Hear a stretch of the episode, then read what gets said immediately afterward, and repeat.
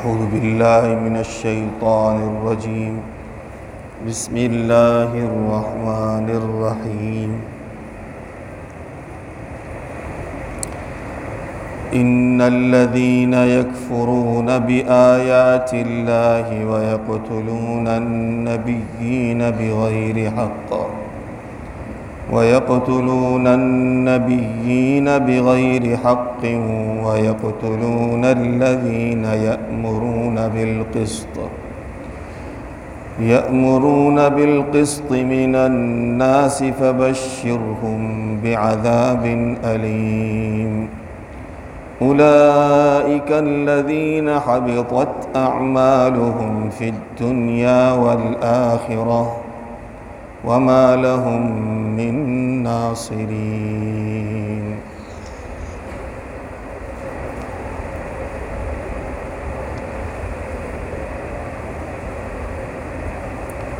گزشتہ آیتوں میں اللہ رب العزت نے یہ بیان فرمایا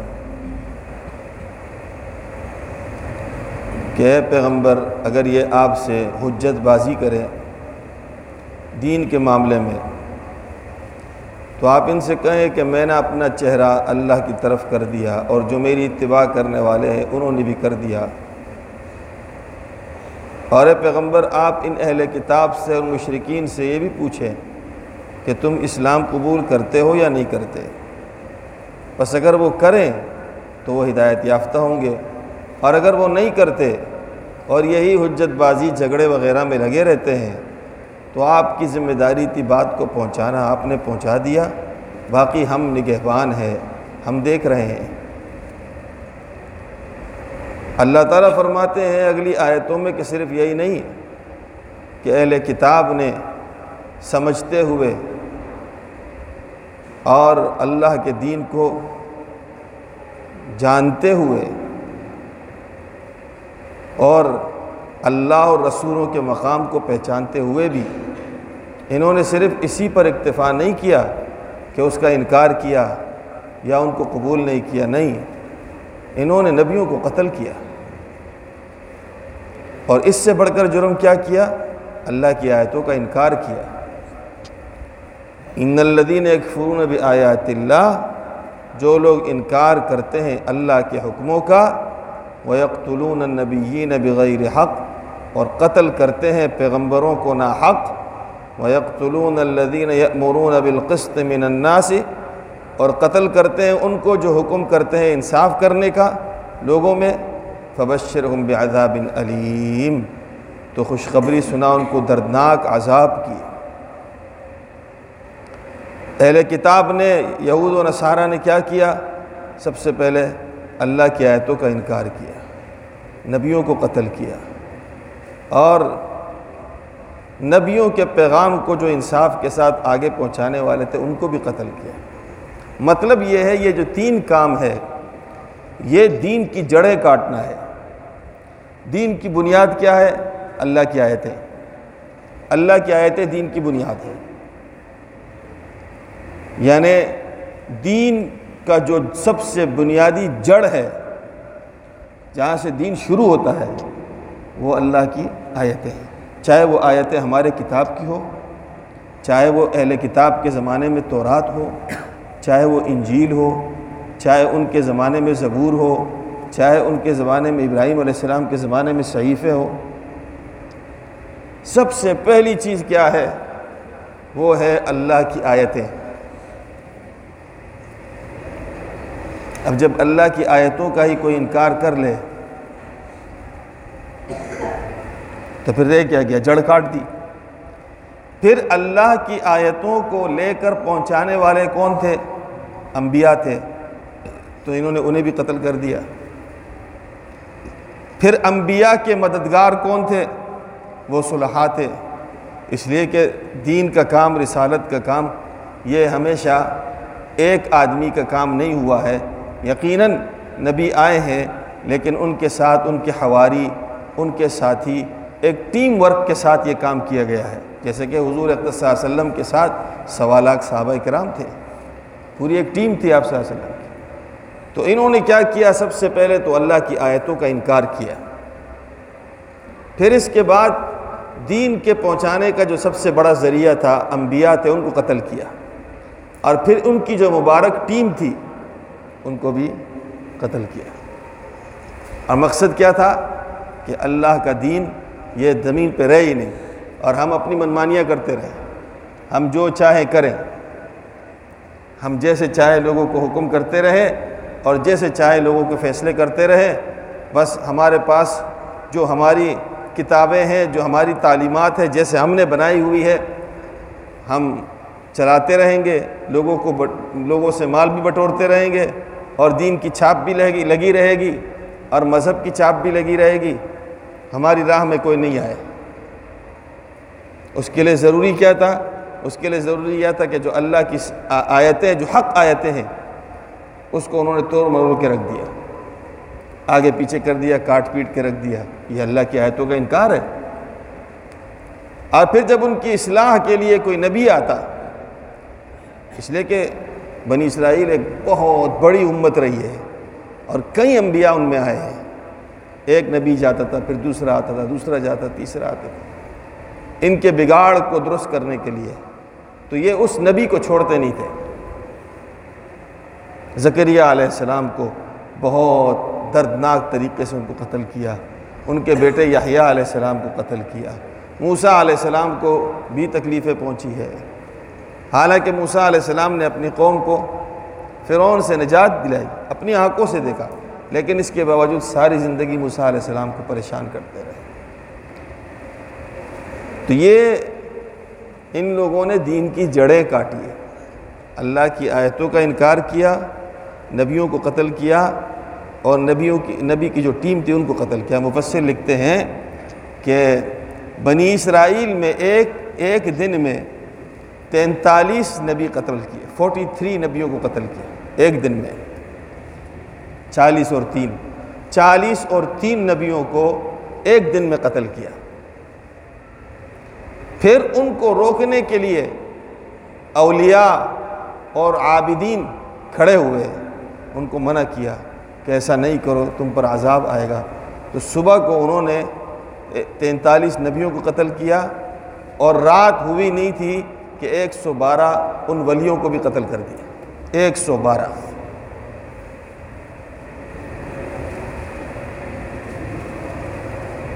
تو اللہ نے فرمایا پھر ان کو خوشخبری سنا دو، دردناک عذاب کی۔ یہ جو تین چیزیں ذکر کی ہیں نا، ایک اللہ کی آیتوں کو اور ایک نبیوں کو اور ایک نبی، نبیوں کی جو ٹیم تھی ان کو انہوں نے قتل کر دیا۔ تاکہ یہ رہیں گے نہیں تو دین کی بات کوئی کرے گا نہیں۔ ہر زمانے کے اندر،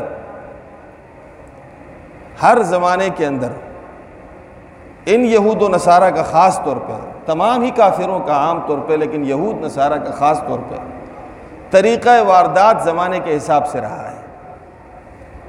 طریقہ واردات زمانے کے حساب سے رہا جس زمانے میں قتل و غارت گری یہ کرتے تھے اس زمانے میں وہ یہی سمجھتے تھے کہ اس طرح قتل و غارت گری سے ہمارا کام بنے گا، تو کرتے تھے۔ لیکن اس امت میں قتل و غارت گری کا فتنہ نہیں چل سکا ان کا۔ اس لیے کہ اب دنیا اتنی وسیع ہو گئی ہے اور مسلمان اتنے پھیل گئے ہیں اور جنگ کے ترخ اب بدل گئے ہیں۔ تو انہوں نے کیا کہا؟ انہوں نے کہا کہ اب اللہ کی آیتوں کے انکاری پیدا کرنے کے لیے اسلحہ اٹھانے کی ضرورت نہیں ہے۔ نبیوں کو، نبی نبی والوں کو قتل کرنے کی بھی ضرورت نہیں ہے۔ ان کے اندر ایسے گند پیدا کر دو اور ان کو ایسی بے حیائی اور ایسی فحاشی کے اندر مبتلا کر دو کہ نہ ان کو اللہ کی آیتوں سے محبت رہے۔ نہ اللہ کے نبیوں سے محبت رہے اور نہ کبھی کسی صحابی سے محبت رہے، نہ اللہ والوں سے محبت رہے۔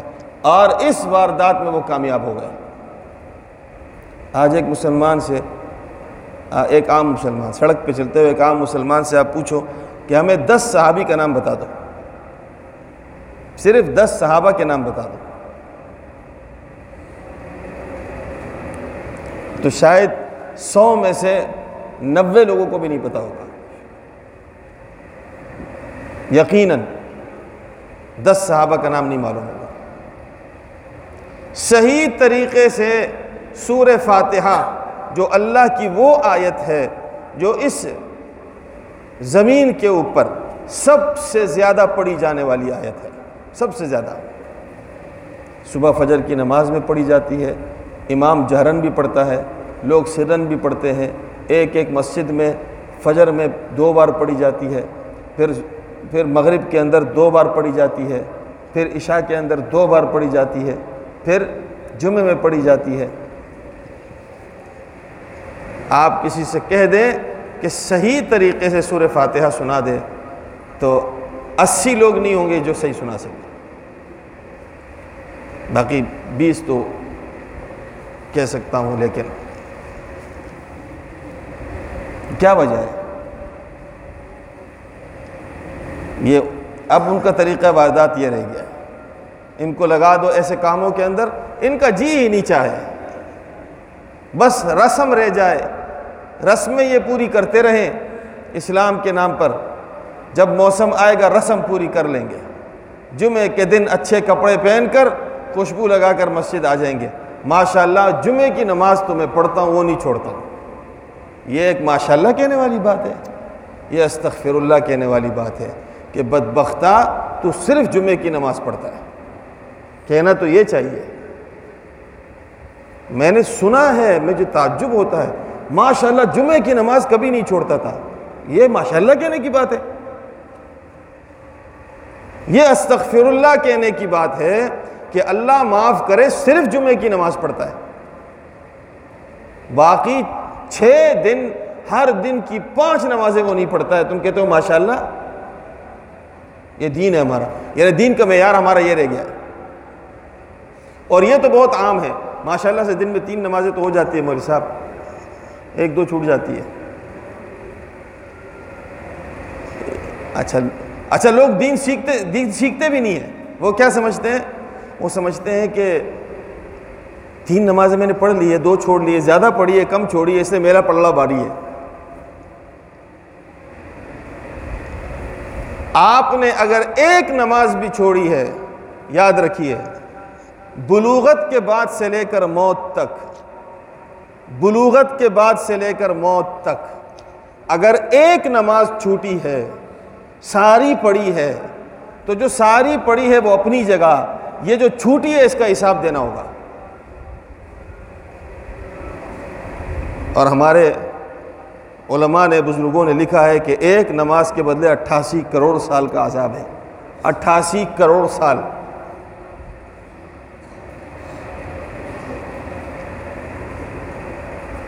لیکن کسی کو پرواہ نہیں ہے۔ دنیا میں تو ہم ایسے نہیں کرتے۔ دنیا میں تو ایسا نہیں کرتے۔ تین ٹائم کا کھانا ہو، کہے نا کوئی۔ ماشاءاللہ ایک ٹائم کا تو کھائی، اللہ دے ہی دیتا ہے۔ کیوں نہیں کہتے؟ ماشاءاللہ ایک ٹائم کا تو اللہ دے ہی دیتا ہے۔ دو دن کے بعد دو روٹیاں کھا ہی لیتا ہوں، الحمدللہ۔ نہیں، وہاں تو ہم کو تین ٹائم چاہیے پرفیکٹ چاہیے، وقت پہ چاہیے، تازہ چاہیے، اپنے مطلب کا چاہیے۔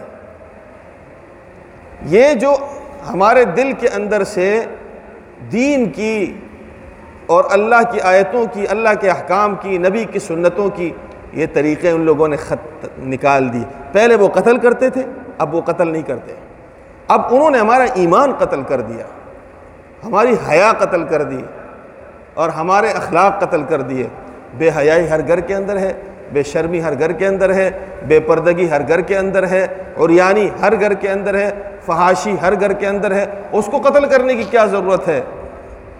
جب ایک کام مٹھائی سے آدمی مارا جاتا ہو تو پھر چھری اٹھا کر قاتل بننے کی کیا ضرورت ہے؟ جب ایک آدمی کو مٹھائی سے قتل کیا جا سکتا ہے، چھری اٹھانے کی کیا ضرورت ہے؟ انہوں نے میٹھے میٹھے زہر ہم کو دے دیے۔ سب سے بڑا جو ان کا یہ گندا میڈیا ہے، یہ ہم کو دے دیا اور آزاد کر دیا اور عام کر دیا اور سستا اور آسان کر دیا اور روزانہ نیا نیا ورژن آتا ہے، نیا نیا، نئی نئی چیز، نئی نئی چیز، تاکہ یہ امت لگی رہے لگی رہے لگی رہے لگی رہے۔ اور ہم کیا سمجھتے ہیں؟ ہم اس انتظار میں ہیں کہ یہ ابھی آئیں گے۔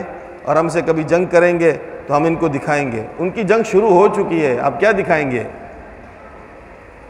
اب وہ زمانے گئے جب میدان لگتے تھے، تلوار تیر اٹھتی تھی۔ اب وہ نہیں ہے، یہ سرد جنگ ہے۔ ہم اس وقت بھی جنگ میں ہیں اور وہ اپنی کارروائیاں کر رہے ہیں۔ اور عجیب بات یہ ہے، افسوس کی بات یہ ہے کہ ہم ان کے تلواروں کے نیچے آ چکے ہیں۔ ہمارے بچے آ چکے ہیں، ہمارے نوجوان آ چکے ہیں۔ ہماری بیٹیاں آ چکی ہیں اور ان لوگوں نے ہمارے ایمان کو، اخلاق کو اور حیا کو ختم کر دیا ہے۔ اللہ تعالیٰ ہماری حفاظت فرمائے۔ تو پہلے ان کا یہ طریقہ واردات تھا۔ نبیوں کو قتل کیا، اللہ کی آیتوں کا انکار کیا، نبی والوں کو قتل کیا۔ اور اب کیا کرتے ہیں؟